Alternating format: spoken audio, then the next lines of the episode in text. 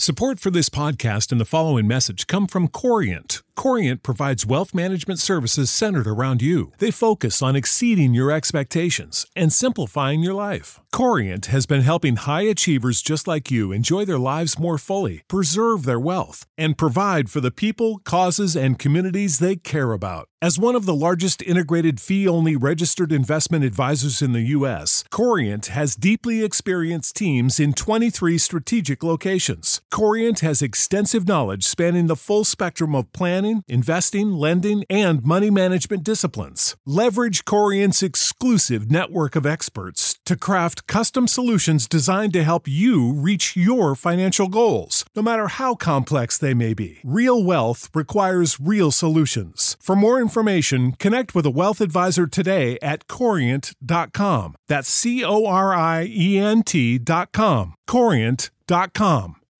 When you need mealtime inspiration, it's worth shopping Kroger, where you'll find over 30,000 mouthwatering choices that excite your inner foodie. And no matter what tasty choice you make, you'll enjoy our everyday low prices, plus extra ways to save, like digital coupons worth over $600 each week. You can also save up to $1 off per gallon at the pump with fuel points. More savings and more inspiring flavors make shopping Kroger worth it every time. Kroger, fresh for everyone. Fuel restrictions apply.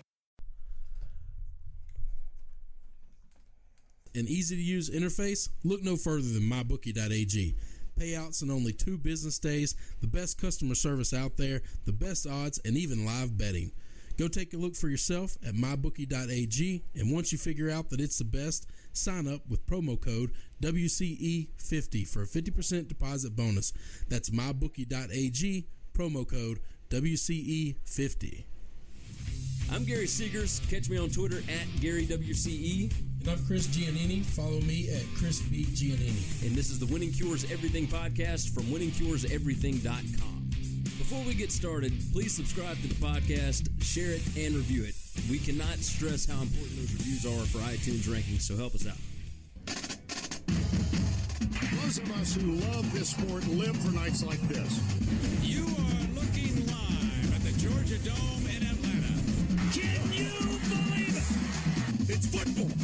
I've watching it for 40 years. 40, 40 years. Oh my gosh! Oh my goodness! Oh This is Winning Cures Everything. Now for your hosts, Gary and Chris. What up, what up, what up, what up? Podcast number 185. It is Thursday, January the 11th, Gary's holiday, Gary's birthday edition of the show. I'm Gary. And I'm Chris. Happy birthday, buddy. Thank you, my friend. It's been a uh, wonderful week. I couldn't have gotten a better early birthday present than the dagger from Tua Tagovailoa to Devonta Smith, Devontae, Devonta. I don't even know how to say it because the kid's a true freshman.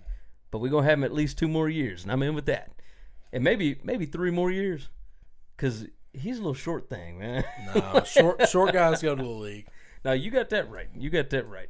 All right. So on today's show, we are going to talk about the uh, the national championship game, the recap. We're going to talk about Steve Ensminger and his hire as the offensive coordinator at LSU. You are an LSU fan, so we uh we are going to discuss what that means for Coach Orgeron, along with Dave Aranda's gigantic, you know, ten million dollars over four year contract, all that mess. What it means for the LSU program, et cetera, et cetera. Uh, we're going to talk about NFL divisional games. We will recap the wild card weekend just a little bit and give some previews and maybe some predictions. Sound pretty good? Yep. All right, so let's jump right into the national championship game, the last college football game that we will talk about uh, from the 2017 season. Alabama beats Georgia 26 to 23 in overtime on a walk-off 41-yard touchdown pass from Tua Tagovailoa, the true freshman from Hawaii. This is what I've been screaming about. I was screaming about it at the end of last season about Jalen Hurts and missing opportunities against great defenses, right? You have to be able to take advantage when an opportunity presents itself.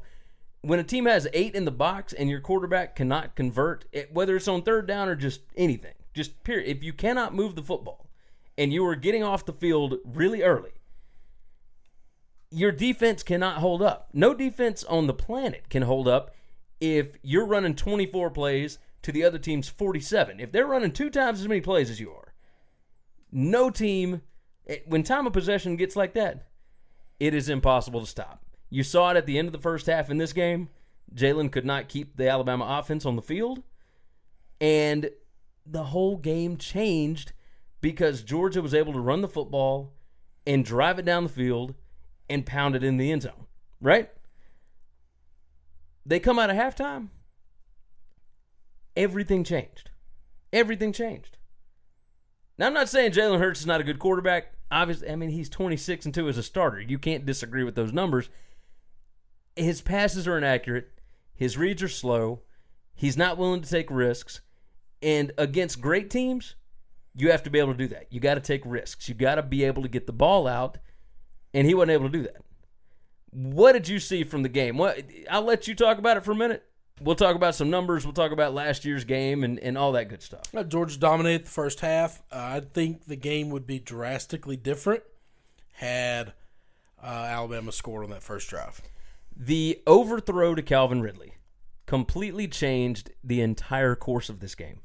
Let me ask you a question. Let's say you get the field goal.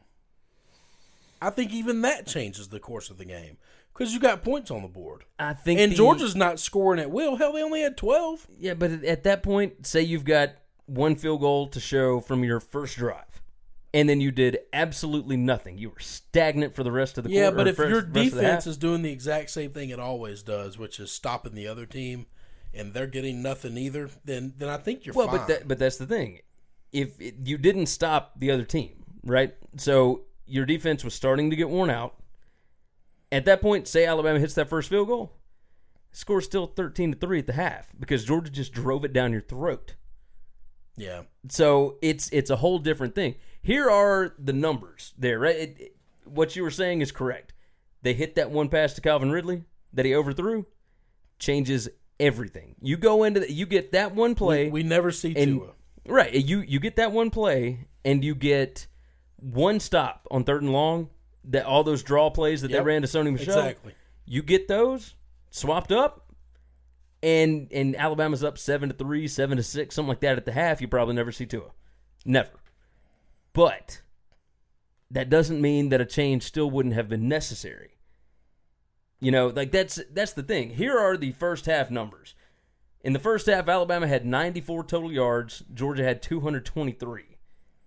Um, rushing yards, Georgia had 97 to Alabama 73. Georgia had 126 yards passing to 21 for Alabama. Jalen Hurts was only three of eight for 21 yards passing. Um, the biggest thing is Bama had four first downs. Georgia had 16 in the first half. Total plays, Alabama had 24. Georgia had 47. Time of possession, I mean, it, it was just insane. Georgia had the ball for 20 minutes in the first half. Alabama had it for 10. They doubled up everything. Second half, completely different story. Total yards, Alabama had 277 in the second half to Georgia's 142. 80 of that came on one play. On a third down deep pass that was just an absolute perfect throw from Jake Fromm. You you cannot throw the football better than he did in that spot. And and then of course you've got a, a broken tackle on the sideline where he tipped. it. It- Have you ever seen? I, I'm sure we have, but my God, his ankle or the the heel was so close to that out of bound line. I I have never.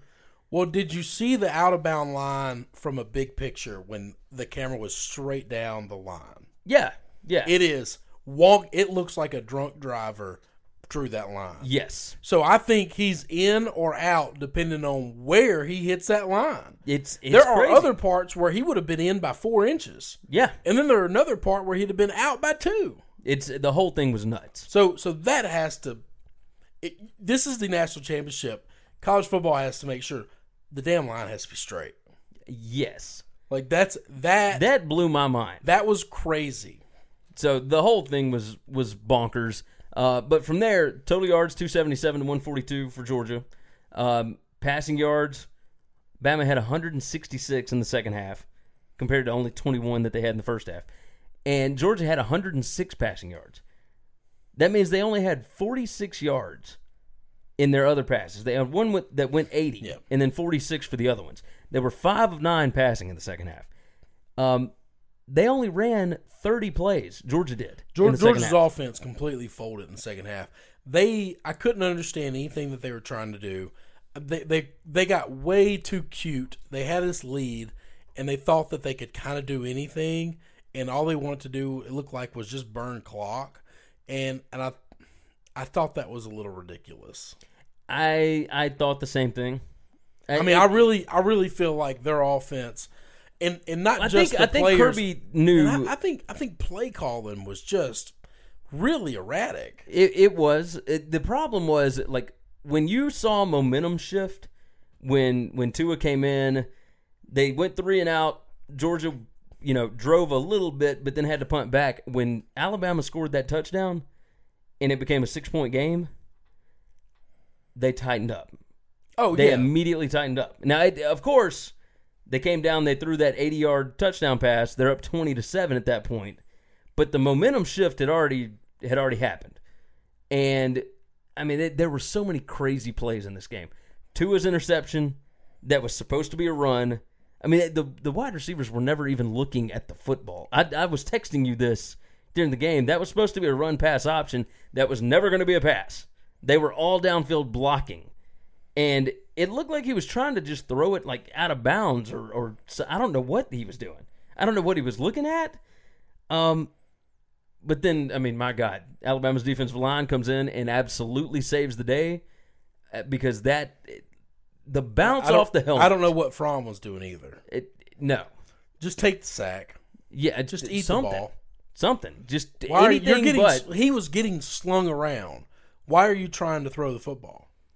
Back to the numbers: forty-seven total plays for Alabama to thirty for Georgia in the second half. 16 first downs for Alabama to only six for Georgia. And then time of possession completely shifted, right? Uh, time of possession in the first half was 20 minutes to 10 minutes. Second half, Alabama held it for 15 minutes and 40 seconds to Georgia's 14-20. When you when your defense can sit on the sideline, even for just, Just five minutes bit. longer, Yeah. You see the difference that it makes. I mean, it's the the Alabama defense in the second half was I, I won't say dominating. They were aggressive. They looked like a Jeremy Pruitt defense that you're used to seeing. And everything changed because you actually had a threat that could throw the football. Because once once he completed a few of those deep passes, safeties were out of the box. Linebackers were backing up off the box a little bit. You could run the football. Najee Harris didn't run the football in the first half. He had 64 yards rushing in the second half. And most of that was in the fourth quarter.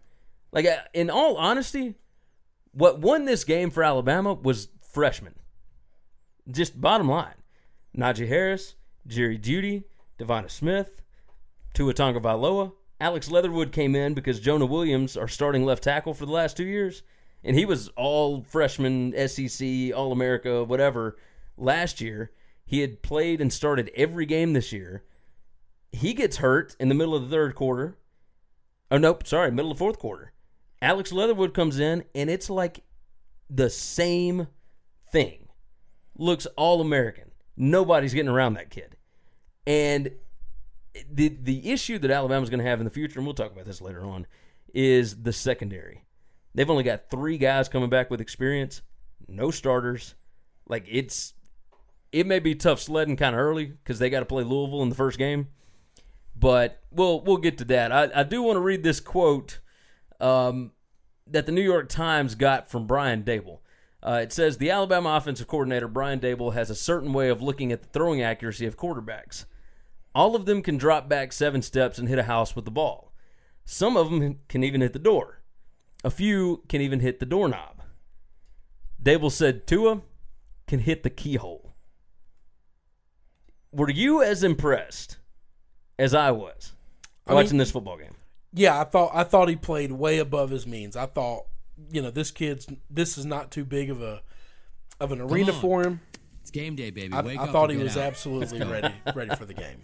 He, I honestly, Yeah. looking back at, at what you and I have talked about for years and years, I could not have been more right. And and I know that that sucks and nobody likes to be the whole like I told you so, but god, you weren't the only person that I got it from that was like dude, you got a quarterback that's 26 and 2 or whatever and I said I understand that. I got all that. I'm saying what Tua is capable of, like Tua's ceiling is way up here and Jalen's is about right here. You know what you're getting with Jalen Hurts. You know exactly what you're getting. No mistakes. No, no but here's big the difference. plays. Whoa, like whoa, whoa. Let me jump in here for a minute, okay? All of this is predicated on I also know who your coach is. yes, And, I, I and. Nick Saban has never had a great quarterback that was a gunslinger that could throw it. You know why? Because he doesn't want one. Agreed. He doesn't want somebody. That's the Blake Barnett issue last year, right? So Barnett turned the football over way too much. And that's probably why Tua did not start this year. Turned the football over in practice way too much. So he, he played maybe 25% of the time. Jalen played 75% Tua of the time gives you a season. dynamic that nobody else does, but he also is the only one that can make a mistake that will cost you a game. Jalen won't ever do that. Agreed. That's, Agreed. That's it. And But the that- way that's- Nick, hang on, and the way Nick Saban has been his entire coaching career is we're going to play great on special teams. We're going to play great on defense. We're going to run the ball great. And as long as I don't have a quarterback to lose me a game, I'm fine. yeah. And that's why he's been his entire career. So everybody telling you this knows what you're thinking is not wrong. But we also know the man that that has That- been that the coaches. model of conservative football for, for offense his entire career. And he's won more championships than anybody in the history of this game. Why would he divert from that? And why would anybody on the outside looking in think that he would divert from that? The only reason I feel like he diverted from it this go round is because of the Clemson game last year. See, I disagree. All right, give me your take on it first. I think Brian Daboll went into halftime. Going into halftime, Brian said before they got into that locker room, before Nick talked about it on camera when he was asked the question at halftime, I think Daboll told him, "This is the offense we're gonna have unless you make me change, unless you allow me to change." Yeah. Brian has been around the greatest quarterback to ever lace them up. He knows what he's talking about. Well, he also knows what the limitations are Yes. with with the talent that he has on There the is a there is a risk reward on offense that yes, we might turn the ball over two or three times, but if we score four more touchdowns than we normally score, the turnover doesn't matter.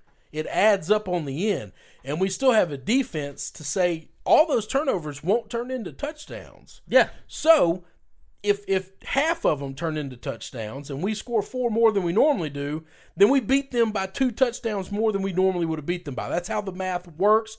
Daboll knows that. He's been in the New England organization long enough. He's worked under Josh McDaniels, who's probably one of the most creative offensive coordinators in the game, and he's worked under the quarterback of Tom Brady. He knows what he's doing. I'm not saying Yes. Tua is going to be the next Tom Brady, but I think I think Nick He has the talent to be able to do that. I think Nick has like an offensive coordinator that is strong enough of a coordinator to stand up to Nick and tell him. Yeah. with all due respect, if you want to win your sixth national championship, you'll listen to me Yeah. and you'll let me do this. Because it wasn't It's- it's just the that truth. it wasn't just that they switched to Tua. They switched to Tua and they took the gloves off. They took the training wheels off. And they let Daboll call whatever he wanted.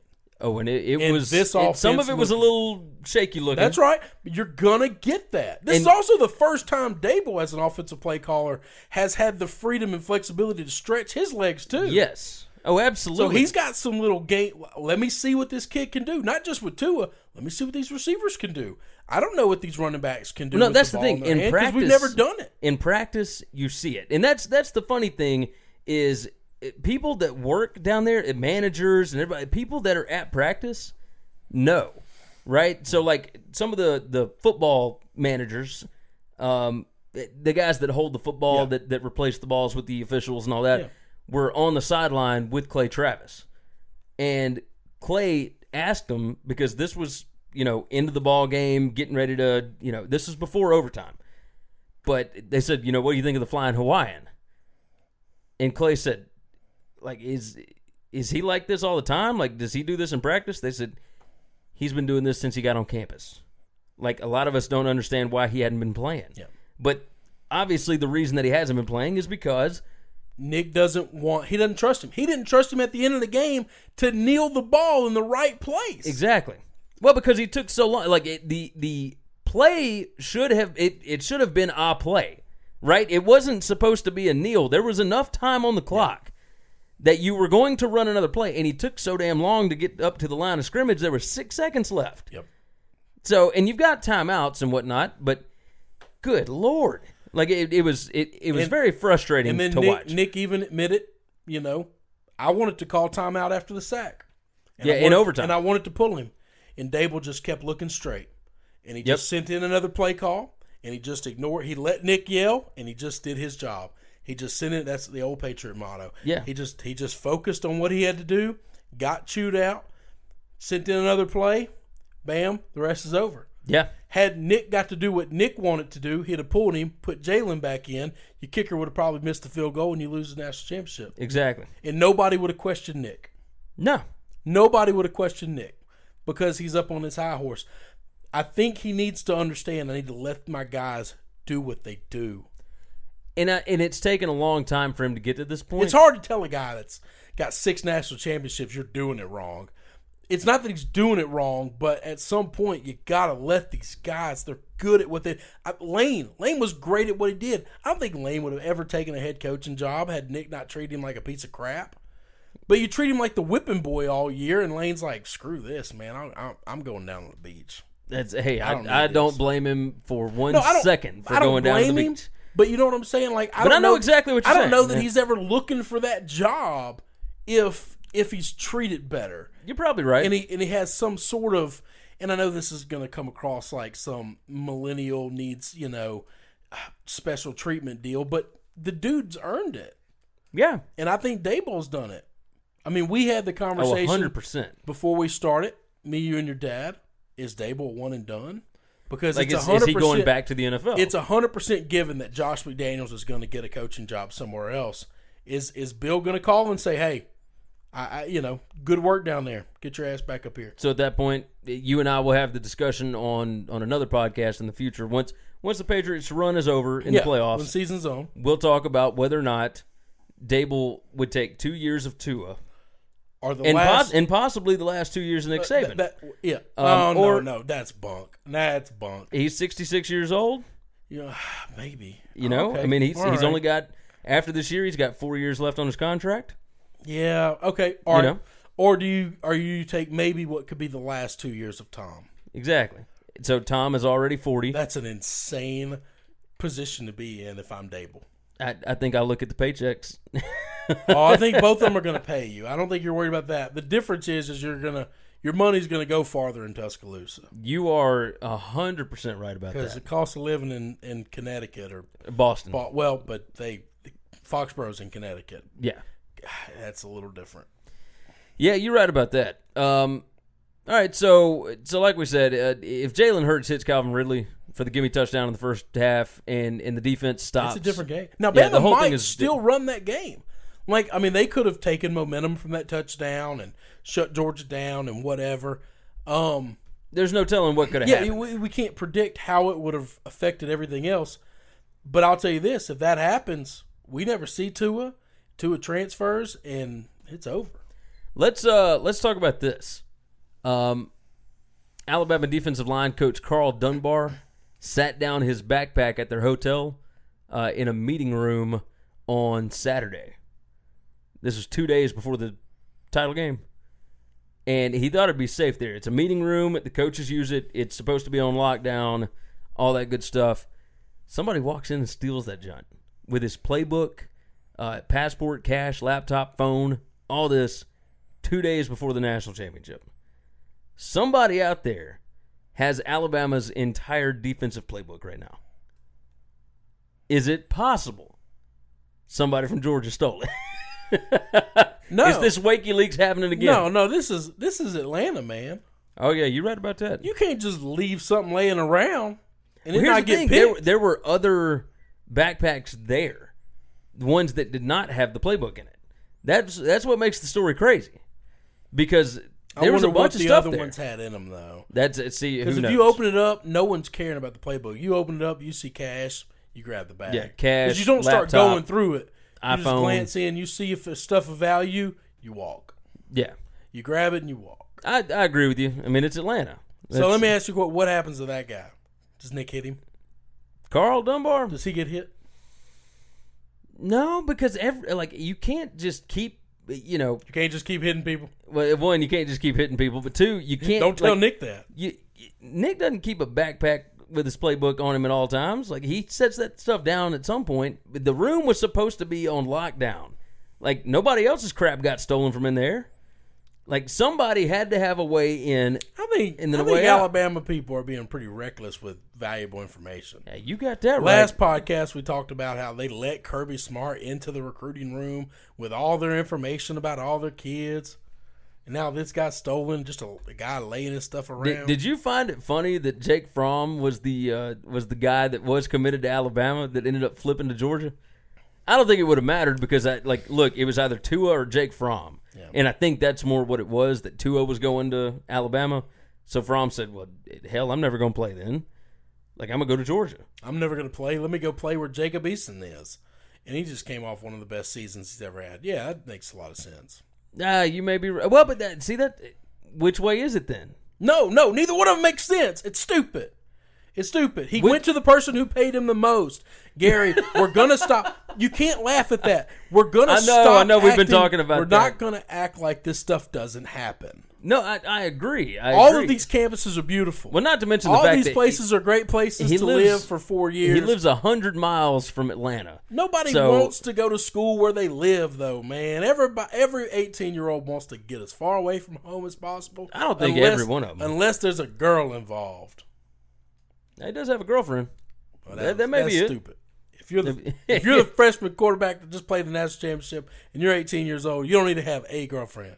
You need like ten Nine, yeah, It's just just ridiculous. that's ridiculous. this is this is this kid just doesn't understand what he's doing in life. you goofy kids, man, I swear. Uh-huh. All right, so Alabama wins 26-23 on a walk-off dagger from Tua. Before we change the subject, All right?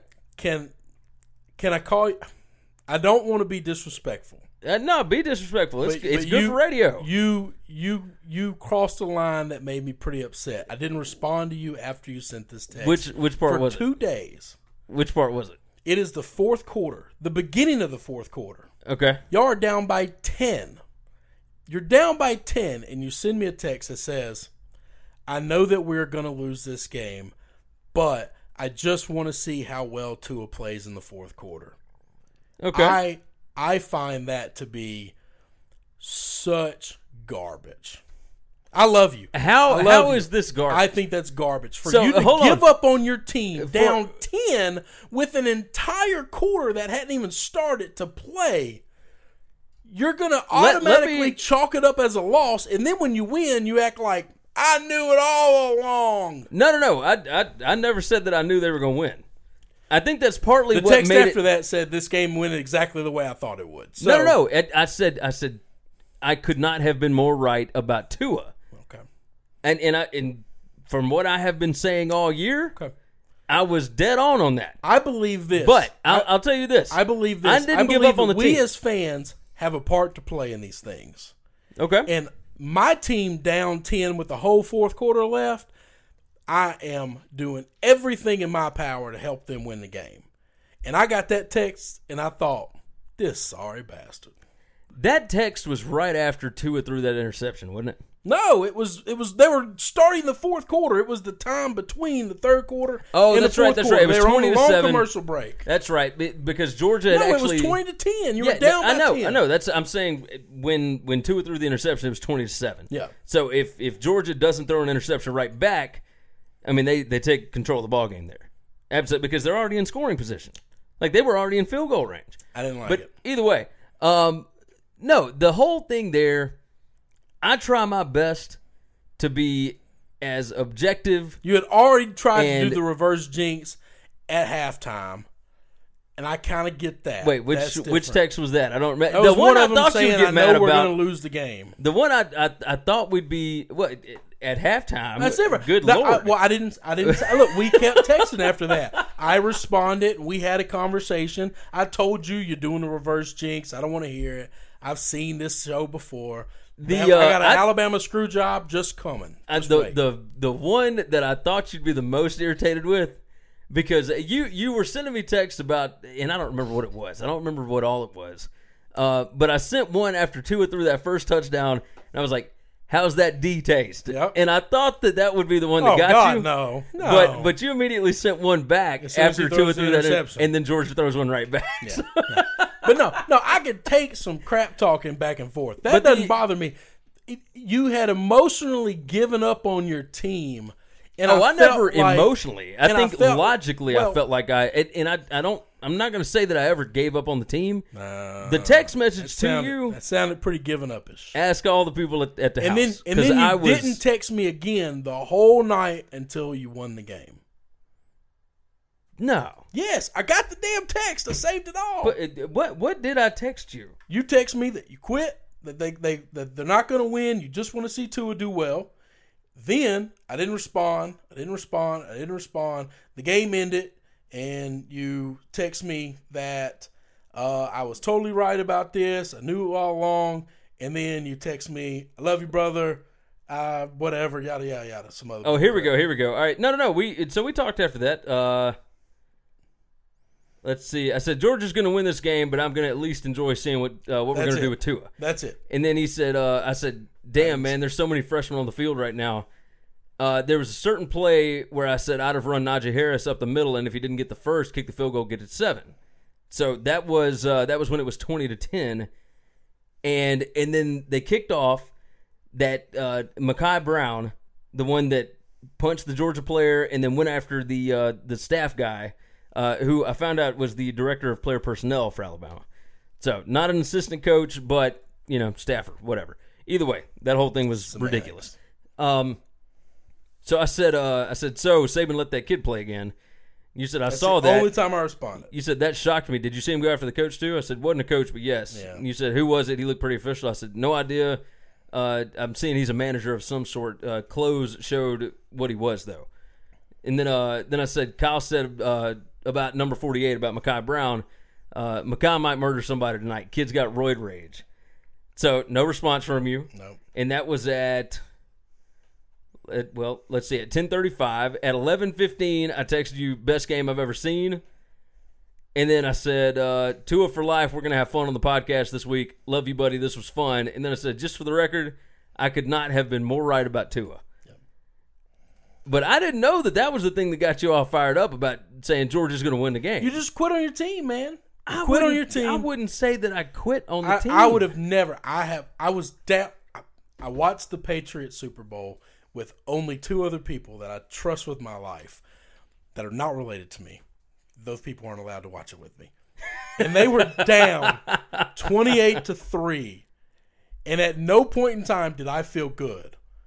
But at no point in time would I have ever said, I know they're going to lose, but, or I think they're going to lose. At no point I would have acknowledged it. If there is a seat change, a shirt change, got to get a drink, I have to do everything in my power to make this thing happen. How do you? All right, so so let's talk about uh, superstition and whatnot. Okay. Um, all right, so I will admit there are like when we have a good play, I'm checking out to see like, all right, where is my Dasani bottle? Like, where's my Copenhagen bottle? Where did I keep my beer? Where like, you know, where did I keep everything? So when other big plays pop up, I've got everything in the same spot. So like, oh crap, I've already drank all my beer. My beer was three fourths of the way full the last time, so I had to run back to. I, I drank I'm eight not, beers during I'm this not ball that game. crazy. And so, but that's and it, see, it has become. I'm gonna tell you a story right quick. All right, so back in 2003, uh, my mom and dad were separated at the time, uh, and this was like a short time. Uh, but mom and I, like, I was in college. Um, I lived with my mom in an apartment, and Alabama was having a, a pretty good basketball season. And I swear to you, I was beyond superstitious at this point because I had started to realize The only times that the basketball team would lose was when my or my mother was there with me watching the game. So Alabama's playing Mississippi State, who at the time was number four in the country, and they were up by like twelve points. And my mom had been out like shopping or whatever. She got back in the second half, and I swear to God, as she walks in the door, and State goes on a nine nothing run, and they cut the lead to three, and there's like two minutes left in this ball game, and I tell mom, you got to go, you got to go back outside. I don't, I don't care what you do, you just got to go back outside for a little bit. She's like, I am not going out. I said, we can talk about it later. But I just want to test this and see what's up. Like, just please, for the love of God, go outside for a little bit. I swear to you, she goes outside for the last two minutes of the ball game. Alabama wins the game by like ten, and from that point forward, it was like, you can't be here when we got a big game. And that was the year Alabama made like their only Elite Eight run and all that kind of mess. And that, I mean, it was just nuts. We- but I we- have been insane for a long time. I feel like I shouldn't be saying this on this podcast. No, you can. But- no, we actually should have a podcast where we have friends call in and talk about this. This is a thing, okay? Your buddy Brad played football at Alabama. All right, I, I would call him our buddy. I'd like to call him my yeah, buddy if that's no, okay. yeah, absolutely. and and he played football at Alabama, and he totally believes it's the team that prepared the most and worked the hardest, and the players concentrated. and he has no clue because he played what it takes to be a fan and how we control the outcome of these games. I, I have a friend of mine. We're going really long about something that's stupid, but but anyway, the fact that you quit on your team to me, from what I got, bothered me. And, and and I started thinking about all the different things that I would be doing if I was in your shoes to make my team win the game. I have a friend. Oh, of I mine, was I was still doing it. I have a friend but- of mine, mine yeah. named Woody who's a diehard Cardinals fan, and there was a playoff game or a World Series game or something where the Cardinals were just getting smoked. I couldn't tell you when this was, and he was just like, I can't watch anymore. And he ran to the grocery store that was literally like two blocks from his house, and you know somebody was like texting him saying, "Oh my God, you see that? Oh my God, you see that?" And he was like, "They're coming back," and he was like, "Yeah." He was like, I can't go home. I can't go home. And and not I'm not exaggerating. He pushed a buggy for the next hour and a half around the Superlo in East Memphis because he wouldn't go home until they till the game was over with. The Cardinals won the game. I, I, I believe the Cardinals won the game. Ask Woody. Woody believes the Cardinals won the game because he stayed at Superlo's pushing the buggy around. I look, I can hundred percent believe it. So I- I- hey, I believe I'm not gonna things. I'm not gonna say by name who it was. I had a friend that actually went to bed when the game was twenty to seven after two Tua threw the interception. Turned off the TV, went to bed. Didn't realize until the next morning that Alabama had won the ball game. Had no idea, no idea. I think the fact that the game looked so completely lost is what made the win that much sweeter for Alabama fans. Because it, when it's even the Clemson game a couple of years, because you get, Back and forth. you get so used to winning, Yeah. you know, and and the Clemson game was never out of hand. Like even last year, like the game was never out of hand, and you know you've never had a game where you were just dominated like the like the Auburn game this year, dominated. Yeah. At no So- point in and with with all the in injuries, with all this stuff going on, you're thinking, God, they just ain't got it this year. You know, like it's it it is what it is, but the way that they came out, like fourth quarter, overtime, third quarter, like the- the whole second half was a completely different game, and and the superstition thing is is real. And I may have sent you that text, but you can ask my wife, and you can ask the other uh, few people that were over here at the house watching the game. I'm telling you, as soon as that game was over, I was. If this person, I know what you are once the game Tide- is over. Oh no! I now was, that you got the outcome, No, once, I- once I was it like even that- got close, I was like like now you're like, oh, it's different. But a ten point line is close. If Ah, you right. tell me I could start games off down ten, like I wouldn't be devastated. Like I wouldn't be upset. Well, gambling, that's what Alabama does all the time. I mean, yeah, it just and they cover. so I just I didn't understand that. And I- um, no, and then look, the it- second it's, thing, it's so- from a logic a, a, a logic standpoint, right? Where it's okay. Georgia has been absolutely dominating us, and we've got a freshman quarterback that has thrown a pick and has taken some weird sacks. And pick. It doesn't matter. Agreed. Yeah, Ten points Agreed. is nothing. So the second thing, uh, uh, you are in retrospect my um, resident Alabama fan.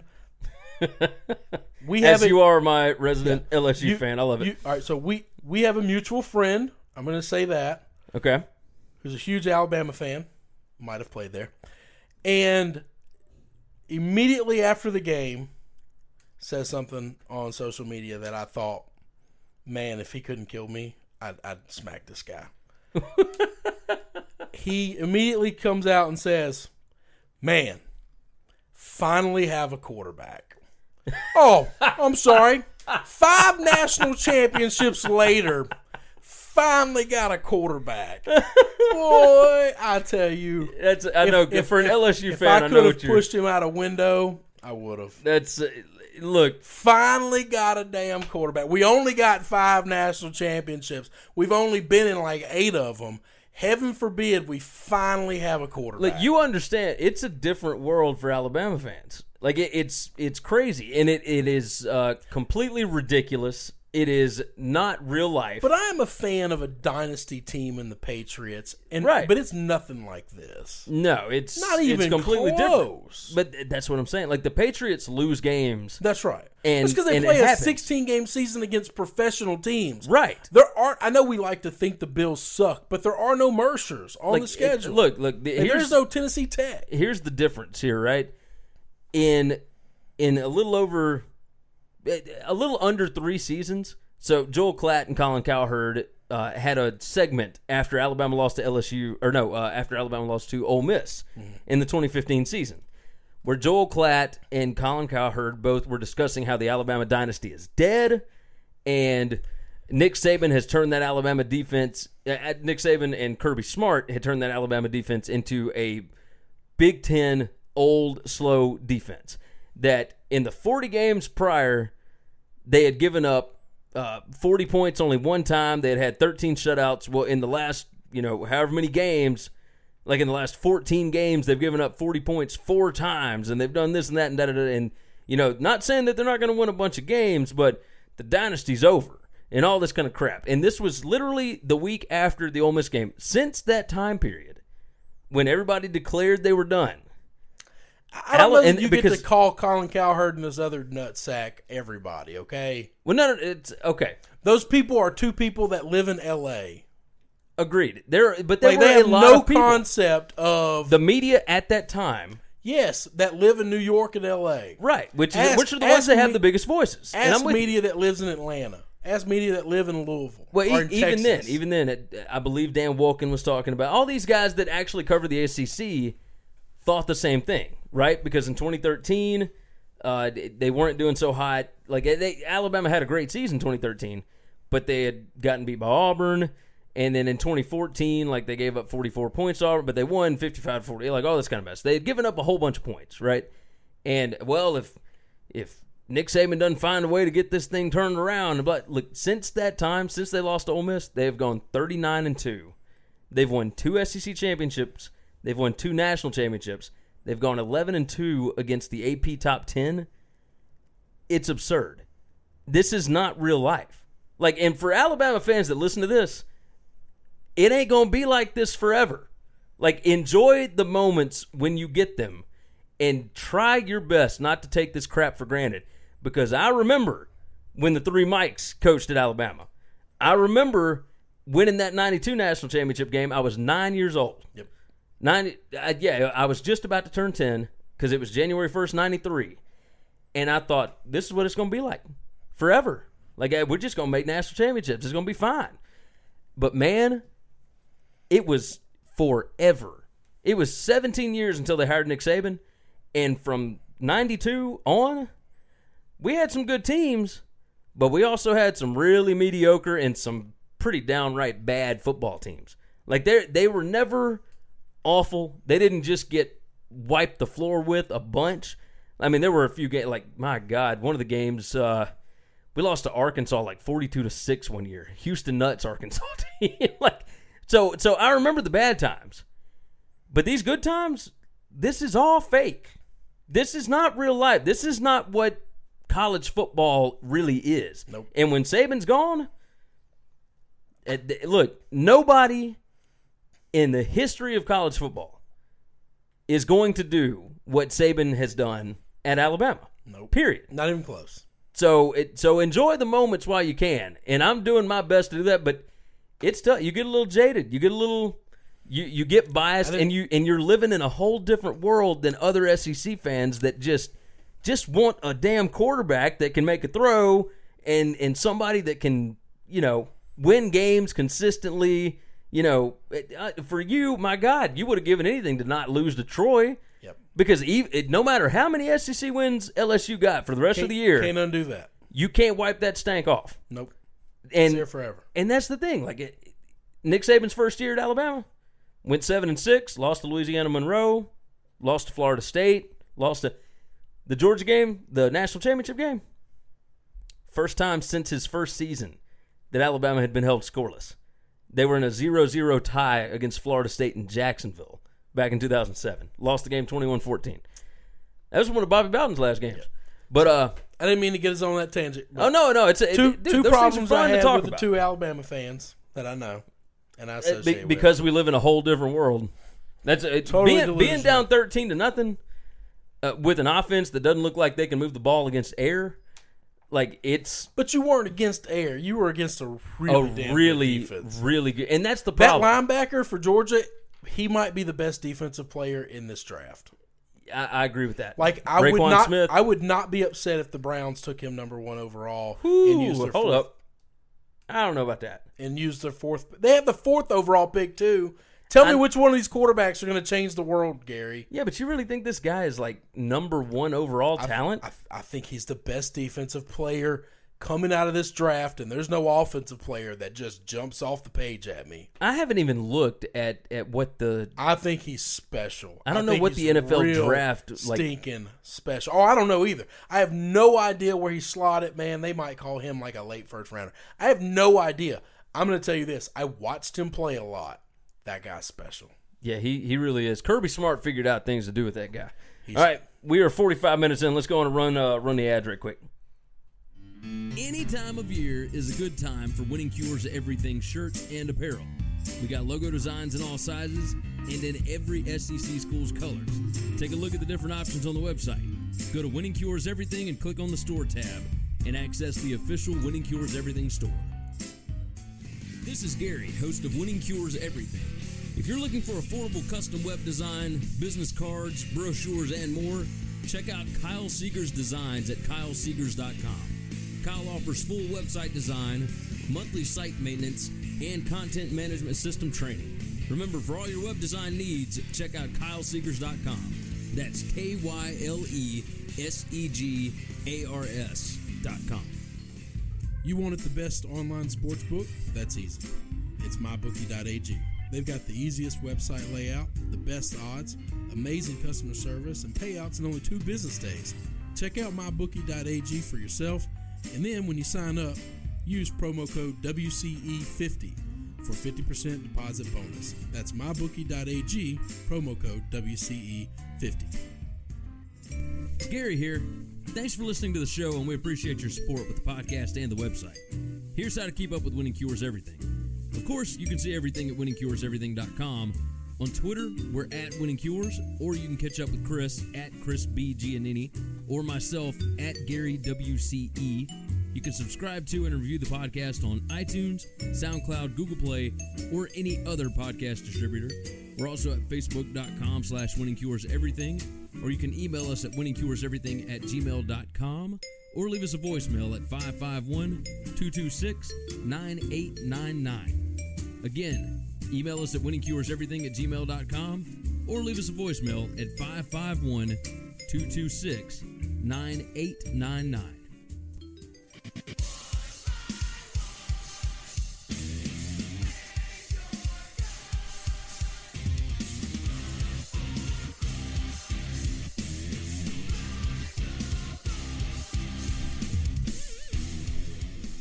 All right, all right, all right. Let's talk about Steve Ensminger. We don't, have to. Ed Orgeron has made his hire as the new or for the new offensive coordinator for LSU.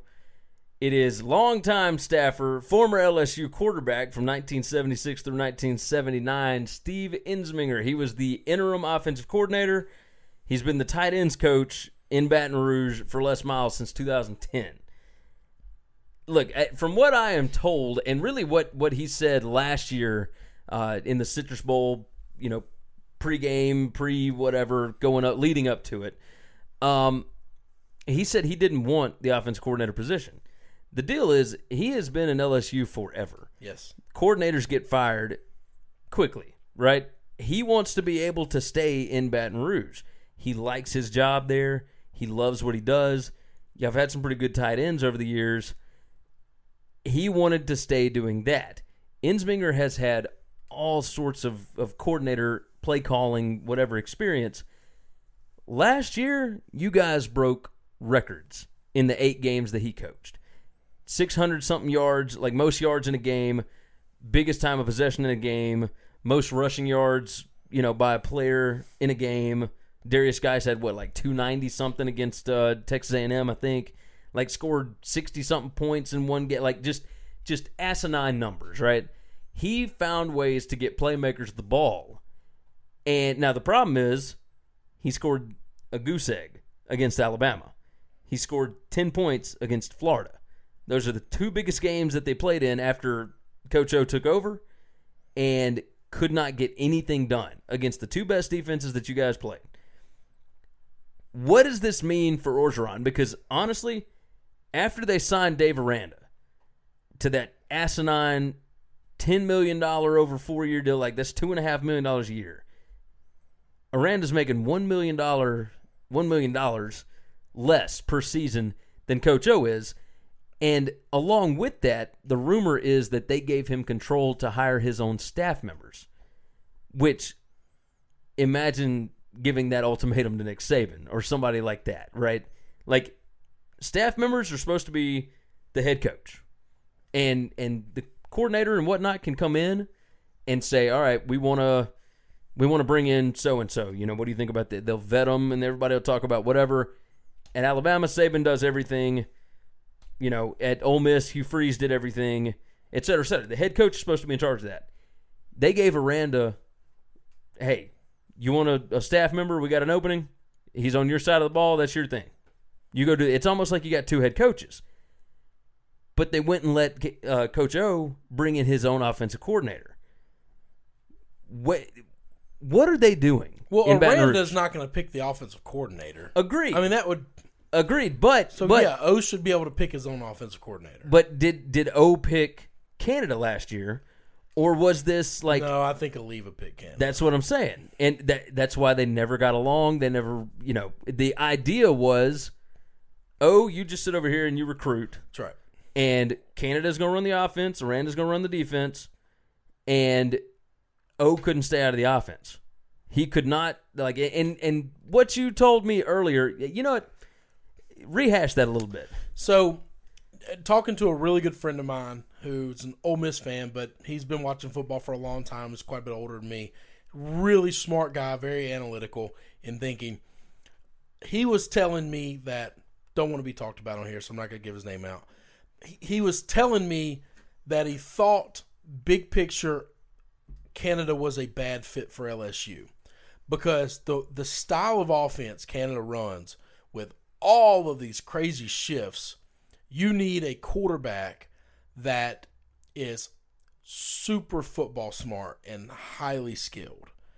Because it leaves them no time to really adjust to the defense. Because you can't really get set and and see how the defense is going to react to all the shifts until the shifts stop. And most of the time the shifts stop and you snap the ball. And if the defense adjusted in a way that you weren't prepared for, it's going to blow the play up. That happened quite often. Um, I think Canada's a really good offensive coordinator. I think for his offense to work, you need a better quality quarterback than anything LSU has, and and pretty much anything we've ever had historically. Yeah. And when he told me that, I thought, man, I, I'm not a real big fan of this hire of of Ensminger, but at the same time, like that makes sense. Canada's trying to do an offense that that you need a genius to run, and we don't have a genius. We we just don't. Um, we we don't have great quarterbacks at LSU. We never have, and unless something drastic changes, we're never going to. So so that that gave me a little understanding as to why this was a mutual split. Neither one of them wanted it. O didn't want him. Canada didn't want to be there. They just didn't rub well. And I get what O didn't like. O didn't like the fact that as an offensive coordinator, you can't make adjustments when you see the defense. Everybody else in college football that doesn't run this weird shift offense gets to the line of scrimmage, they see what the defense is doing, and then everybody stands up and looks at the sidelines. Yeah. And the coordinator sends a play in, and then they turn and they run the play. But the way it's set up, you don't know how the defense is going to adjust until you finally get set. And that never happens in this weird offense. Um, so so I kind of understand that. That logic makes sense. The Steve hire it's just it- another Orgeron hire. It's just another I hope it all works out. I hope that I'm wrong. The numbers that he put up last season, they they do speak well. But I don't know how to gauge that though, Gary. That's No, I- and I understand. Like, is that just in a, all wins are not equal? I, I've been trying to explain this to people when we talk about different stuff. You can look at people's record all you want. Records don't matter. All wins aren't equal. They, they just aren't. How many of those were against good defenses? How many of those against teams that quit? very very few. and I, that's I, I agree with you. I understand. That team was crazy talented offensively, except for the all the quarterback. I I just don't know that we're going to do that week in and week out. He didn't do well against Auburn or against Alabama. He didn't do well against Florida, and he didn't get to play against Auburn. Like those are the three best defenses we got. So he ran all over Ole Miss. Well, hell, everybody put up forty against Ole Miss. True. Oh, so he did well against Arkansas. Jesus, look at everybody playing against Arkansas. Yeah, same thing with Missouri yeah, and all- Texas A&M at the like- end of the season. Like what? what- yes, everybody scores on these teams. Agreed. We we just didn't used to, but we still won the games. And and last year you absolutely put up numbers, put up points, all that. And I'm I'm with you. I'm also wondering from a different aspect, was this the cheap hire? Because by God, they have been spending money like crazy. Oh no, they they not. said no, they're not. No, they're not. You're looking at one contract. But look at what we're paying our head coach. Ed Orgeron, aside from Matt Luke, is the cheapest co- co- coach in the SEC. Agree, but hold Like- on. It, it, look, look at it from this way: you you still owe Les Miles money. Yeah, we're still paying Les. you just paid Matt Canada to go away. You just Uh, gave. but Dave, I don't know what we're paying Canada. It, it was it's like one point seven million. It, it's it not ain't, crazy, It ain't, it ain't a lot because they both wanted out of the deal. right? It's it, it was like one point seven million. So it's like next year's salary That's basically it. because that's what he was making per year. Yeah. Um. So you didn't have to pay him for the final two years. You just had to pay him for one year, and that's fine. Um. But the deal with Ensminger, I would imagine it's going to be probably like seven hundred fifty thousand. It's gonna be cheap. It's going to be cheap, and it's partly because you just gave Dave Aranda a two point five million dollar a year deal, and from this side, you've got somebody that O has already worked with well. That because part of this might be that offensive coordinators are going, whoa, like we heard what happened with Canada, and and if you're wanting us to come in and run our offense, that's cool. We'll come in and run it, but like Yeah, but nobody else. That's an easy to explain in an interview. Nobody else runs an offense as complicated as Canada's. Agreed. Canada is the Phil Jackson trying to run the triangle, and it works. Don't get me wrong. Yeah. This is not the triangle in 2017 in basketball. Well, th- see, there's a Like, reason, it- and and I talked to you about this before. There's a reason why Canada got fired from NC Yeah. State before he went to Pittsburgh. That's right. You You, know- have to have a quarterback that is smart enough to run this offense. Yes, It is not easy to run. I mean, it's- and, and that's and that's just it. It, it's I, I equate it, and maybe that's a bad analogy, but it's the only thing I've got. I think this is Phil Jackson trying to run the triangle. If you don't have the right players for the triangle, you can't. It, it won't work. It just won't. So no, um, I, I'm I'm with you. I'm very nervous about. Like I said, I, I do. I thought for a second it might it ain't be- cheap because they gave Aranda two point five because Les Miles was making six, and we had two coordinators that were making well over a million dollars too. You're talking about an eight million dollar coaching budget. Today we still have like a five six million dollar coaching budget. Agreed. Like we're still way cheaper than we were when we had Les. So Yeah, no, you're you're right about that. I, I part of me wondered if maybe this was setting up where if if O failed over the next couple of years, if they were setting this up for Aranda to take over. Like, does does LSU's brass like Aranda that much that they would be setting him up maybe to be the next head coach? and, and I could see that. But if it was my decision, if it was my choice, first thing first, Joe Alleva's got to go. That's that is the You're fired. And in case your ears are fucked, get the f- out. Alleva's. It, that's a got to go situation. I don't trust anything that man does. Not saying that everything he does is wrong. No. because every now and then everybody can hit on something right. That's right. But eh, I'm I'm with you. And once he's gone, Les Miles will end up back in some capacity. I would imagine. Yeah, I actually Probably not as head coach. See, but if I had my way and I got to be the the athletic director, I I would hire Les. I would bring him back. I would apologize for the way Joe Alleva treated him. you would bring back Les Miles as head coach. I absolutely Do you would. think he would take the job? Oh yeah, oh yeah. I could. This is my job as athletic director. I got to sell him on it. I got to make him take it. I I don't. mean, it, it would save you a little bit of money because then you wouldn't have to pay the buyout oh, anymore. oh, I don't. No, I I don't know that I wouldn't say you can keep the buyout. well, no, because they're paying the buyout over a certain number of years. That's fine. No, that means But- you're going to get two checks. Good lord. whatever it takes. Do you I'd want him that much? Yeah, I do. And I would I would have him say, "Hey, you to, you said if you took the Arizona job, you'd take Hugh with you. Get Hugh on the phone. You're the one that originally hired Aranda to begin with. We've got Aranda in here. We're paying him a boatload of money. He's super happy. He's back together with his original boss. Let's go. Let's go beat Alabama. Let's go beat Auburn. Let's go try to win a championship. Would okay, so Ed Orgeron's buyout is eight point five million dollars after this season. I was about to this say coming it, season. it goes down every year. Yeah. It is six million after the Next- 2019 season. Is it worth seeing what he can do over two years, It, just or depends. or if he goes like five and seven Oh, this year? That's it. That's Because it- think think about it this way: you LSU is losing a whole lot of players. yes. They open up in Arlington against Miami. Then they got to go to Auburn in week three. I mean, you're looking at possibly a one and two start there, oh, and it's not just that, dude. I went over the schedule last night, and then you got to go to. Tuscaloosa. Man, I, mean, think I think it's going to be a hard road to hoe. We get Georgia and Florida this year. That sucks. Part of having the set schedule where you have Georgia every year or Florida every year means every couple of years you got both the bastards. Okay, and that sucks. Very, uh, the only other team that has that problem in the West is Auburn. yeah, Nobody else will ever have to play both of those guys in the same year. So we got both of those guys. Mullins is a substantial upgrade at Florida. I'm not checking off. I don't think that we can win that game. I think that the Ole Miss game is always crazy. Anything can happen. I love the hire at Arkansas. I think that they are a vast improvement from what they were, and I think they're going to be really tough to beat. Jimbo Fisher is not going to go away easily. He just got there. He just got a bukus of money. I don't. I can't Here- tell here's the schedule. Let me- I know what the schedule is. Let me tell you this. It would not shock me if we pull a Tennessee. Let let me go on and, and, and run this. I just want to see what your thoughts are. September first against Miami in Arlington, It's a loss. loss. All right, so zero and one. Southeastern Louisiana, that's We'll a win win. that. So one and one. September fifteenth at Auburn. We'll lose that game. All right, so one and two. Then you host Louisiana Tech. We'll win that game. So two and two. You host Ole Miss. We'll.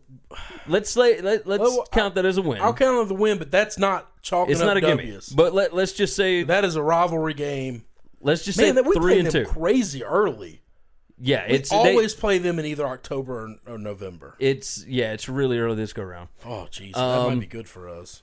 So yeah, because y'all swap to the same thing that Alabama does, uh, and we'll get to that here in a minute.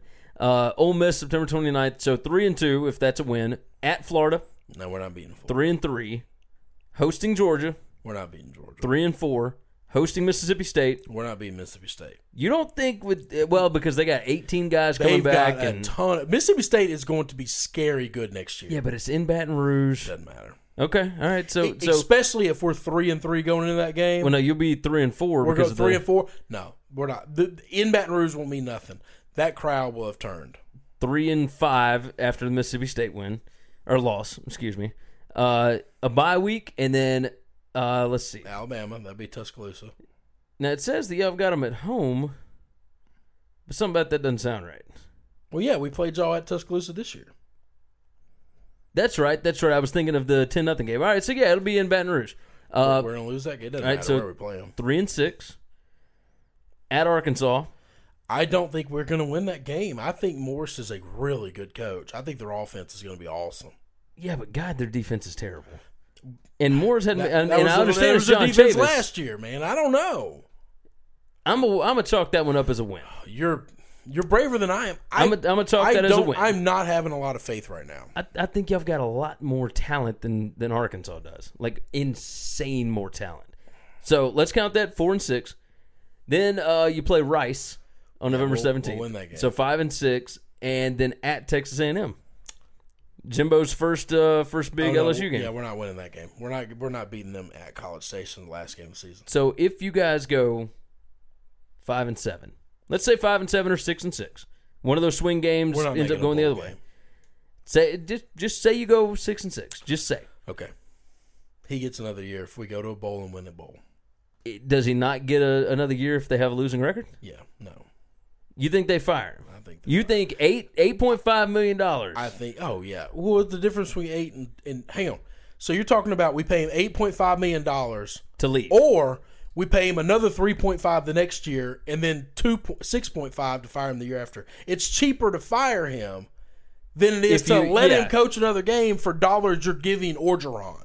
Well, because, well, no, because the next year, like, yes, it'll be nine point five million dollars if you buy him out the year after that. But it, looking at it from, all right, well, if we pay him eight point five, then you still have to pay a coach. Well, yeah, but if you're talking about getting a real big boy coach come back in, you're looking at six seven million dollars anyway. We're, But are they- are they gonna do that? of- yeah, they got to. Would would they give Joe Alleva the the power to be able to do that? no, no, no, no, no. See, this is where you don't understand. None of that can happen. Joe has to go before Ed. Yeah, and that's entirely possible. That's that's the crux of it all. It doesn't. I will tell you this: if they're not going to fire Joe, do not fire Ed yeah. because we're not going to make a good hire after that. It's not going to happen. Unless they, I mean, they could move Dave. Aranda up. I mean, that's the only way that I see this going down. Because As much it- as I like Aranda, you're talking about a guy with zero head coaching experience. I, hey, I'm with you. But hey, Kirby Smart didn't have any head coaching experience. Uh, we're two different conversations. he had 11 years of experience under under Nick. 11 years under Nick. Yeah, but that hadn't helped anybody else. Nobody else has had anywhere close to that amount of time. All these quote unquote Nick disciples have all been under him for like three years. Max. you- you got a That's point. total to call somebody a disciple that was his offensive coordinator for two years and then went to Colorado State is is just a sham for the word disciple. I agree. All these people don't come under his tree. All right. You uh, you right about that. We we've been going on forever on this. I think that's what happens when we we don't get to do multiple podcasts in a week. Yeah. Um, we're gonna start that. We're gonna get to our our two podcasts a week thing, but let's go and do this NFL stuff. Let's not do that. You don't want to do the Call NFL it stuff? W. Call me tomorrow. Are you going to get a snow day tomorrow? I think we might get snow tomorrow. If you get a snow day tomorrow, I'm not working tomorrow. I'm I'm not going to be doing shit. Okay. I really don't want to come to your office because parking up there sucks. Unless I can. Park No, no, no, no, no. We'll we'll call if it because middle like of the day it's gonna person. be. nice. I love doing it in person too, but I mean, it, I think we're gonna get a snow day, and if we do that, I mean, Then we can do it tomorrow. we'll just do it tomorrow. Because we, I want to touch. I want to actually go over the the playoff games that we haven't talked about because it was it was a decent playoff week. It was enough to talk about stuff. We couldn't have closed on time though. No, tomorrow. We'll be all right. Tomorrow's Friday. That's all right. We'll do it early. If you get a snow day, we'll do it early. Okay, okay, that sounds good to me. Y'all have We- two we just- podcasts to listen to. Whenever you finish this one, know that there's another one Well, I'm. I'm going to put this one up as soon as we get done with it. So, all right. Well, that sounds good to uh, good to me. Um, man, are you are you disappointed that Alabama won? no, no, no. I don't have any love affair for Georgia. We've had this conversation before. How many players are- is Georgia losing next year? Oh, it's I think they're a losing more than. Alabama. Oh yeah, Somebody told me 25, not starters, obviously, because you only got 22 starters. Somebody told me they think they're losing 25 significant playing time players. That seems wrong. that's I that don't might have think been an that's right. exaggeration, but Georgia might not just be moonwalking into another one of these next year. Well, I, mean, I think they've got a lot of talent. They're replacing a lot. It's just going to be young. But that's right? that's it, though. I mean, maybe in two years, but you can't just say no. I mean, you're you're right. anyway. So I mean, that's that's something I'm trying to look up right now just to see. Let me tell you who my bet's going to be to win the East next year. You want to take a guess? I'm a guess it's South Carolina. South Carolina. I, I'm a I'm guess it's- really high on South Carolina. Marcus Lattimore officially got hired on staff. South Carolina. All right, so so check this out. They've got uh, two senior running backs, a senior fullback, a senior left tackle, a senior wide receiver. Uh, d- d- d- d- d- let's see. Well, they got a lot of those juniors are gone. Uh, defense is where it's really hurting. Oh Yeah. my god. Yep. Yeah, they got a bunch. Uh, so they've got junior left end, uh, senior nose tackle, junior right end, uh, senior Sam, senior Jack, senior Oh, they're Mike, losing- they're losing everything. junior Roquan Smith at will. Uh, Do not do not pencil them into the SEC East next year, boys. Oh man. Do not do it. One sophomore on the whole defense. Ah, Gone. Gone. Will, see you in Atlanta, my boy. See you in Atlanta, Georgia, Will. Georgia does lose a whole lot. I mean, that's insane. See That's you- insane. See, see my boy Will in Atlanta. Will Muschamp in Atlanta over over all these other ones. Hey, I'm in with it. All right, let me give you a big roll tide. Congratulations, my friend. Happy birthday. Absolutely, absolutely. This was fun. You guys go check out Winning Cures Everything here. Listen to uh listen to how to catch up with us. We'll catch you on the next one.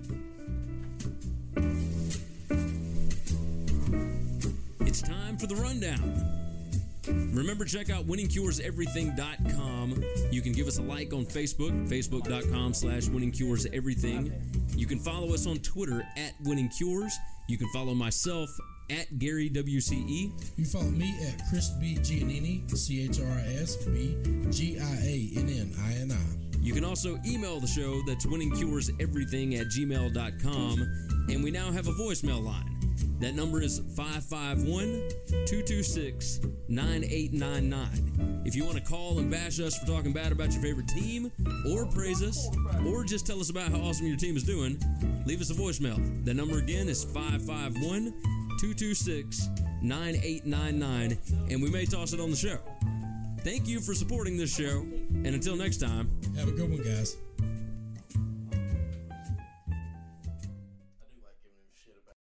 Without the ones like you, who work tirelessly to keep things running, everything would suddenly stop. Hospitals, factories, schools, and power plants, they all depend on you. No matter the weather, emergency, or time of day, you're the ones who get it done. At Grainger, we're here for you with professional grade industrial supplies. Count on real time product availability and fast delivery. Call clickgrainger.com or just stop by. Grainger for the ones who get it done.